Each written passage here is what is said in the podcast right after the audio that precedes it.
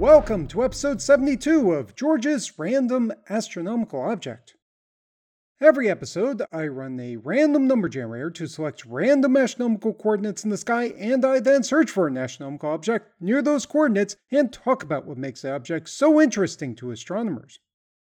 So I will now run the random number generator.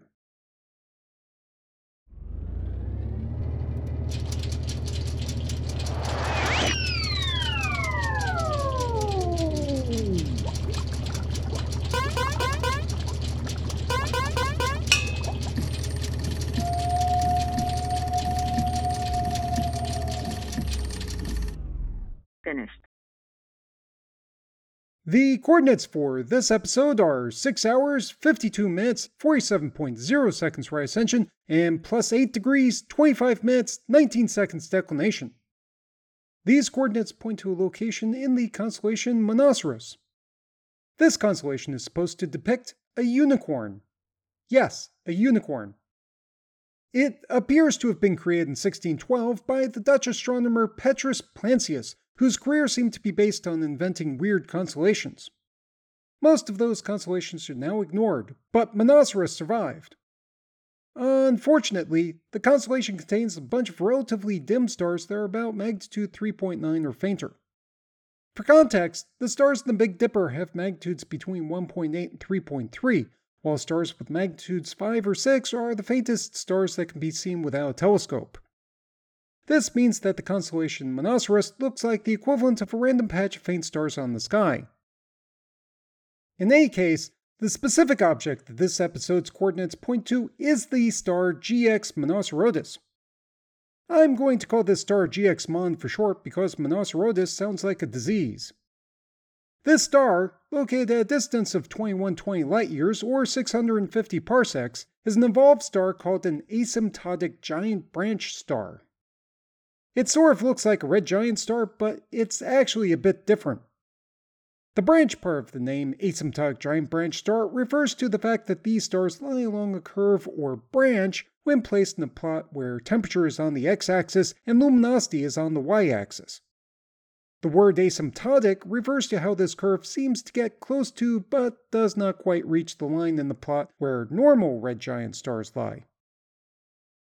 Asymptotic giant branch stars and normal red giant stars are in different phases of their lifespans.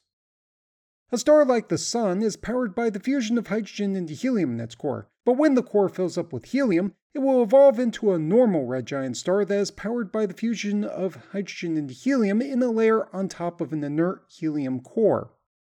When the star does this, it gets larger and brighter but cooler, and it moves into the red giant branch in that plot of luminosity versus temperature. Eventually, though, the helium core will collapse, which will trigger the fusion of helium into carbon.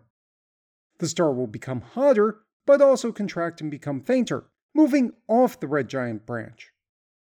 A star with a mass close to the mass of the Sun cannot fuse carbon to produce energy, so eventually the core of the star will fill up with carbon, but the fusion of helium into carbon will continue in a layer around the core, with hydrogen still being fused into helium in a layer above all of that. At this stage, the star will cool down and become red in color, but will also get bigger and brighter again, and it will move onto the asymptotic giant branch in the luminosity versus temperature plot. So, GX Mon is one of many stars at the asymptotic giant branch stage in their lifespans. At this point, these stars begin to blow away their outer gas layers. This isn't quite the stage where a star will expel its outer gas layer entirely and become a planetary nebula, but it's very close. In fact, GX Mon, like other asymptotic giant branch stars, is surrounded by shells of gas that completely fill the star system. These shells of gas in the GX Mon system have a measured radius of 4,000 astronomical units, or AU. For context, the distance from the Sun to the Earth is defined as 1 AU, and the distance from the Sun to Neptune is 30 AU, so the gas shells surrounding GX Mon would completely envelop all of the planets in our solar system, as well as almost everything else, although the Oort cloud would still be larger. The gas shells themselves might be interesting, but what is extra peculiar about GX Mon is that these shells of gas contain spiral patterns. It's very hard for a star by itself to produce spiral structures like this. After all, stars are close to spherical, and even though they rotate, any gas that they expel is going to more or less blow outwards at the same rate in all directions, forming spherical shells. However, it's very easy for an asymptotic giant branch star to form gas shells with spiral structure if it is traveling in an elliptical orbit around another star while blowing away its outer gas layers, and that seems to be what's happening in the GX Mon star system. The companion star is apparently not yet evolved into a red giant because no one has seen it yet. This makes it a bit difficult to actually say much of anything about the companion star, other than that it is probably like the sun and still fuses hydrogen into helium in its core.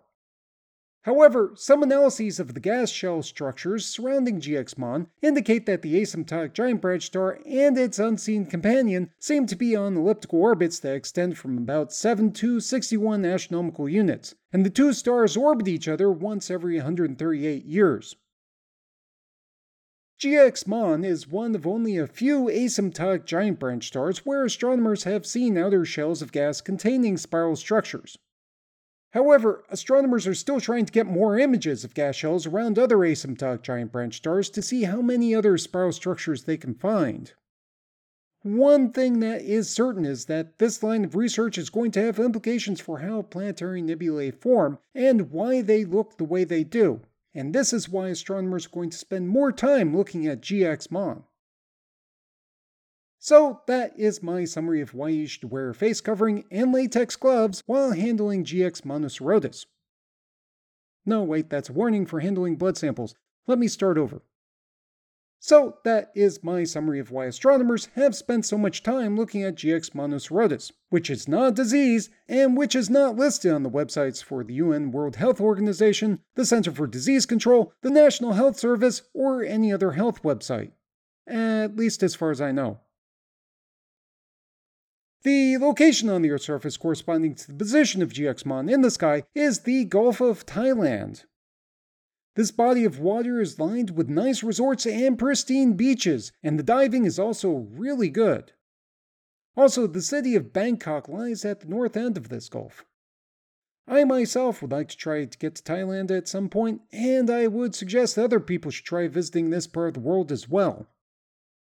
While you are not visiting Thailand, you can visit the website for this podcast at www.randomastronomicalobject.com. You can go to the website to download episodes of the show, read information about the astronomical objects, view images of those astronomical objects, look up additional reference information, and send me random feedback. You can also find this podcast on Facebook and on Twitter. The audio was recorded and edited by George Bendo. The music is Immersion by Sasha Endy at www.sasha-endy.de, and the sound effects are from the Freesound Project at www.freesound.org. Thanks for listening.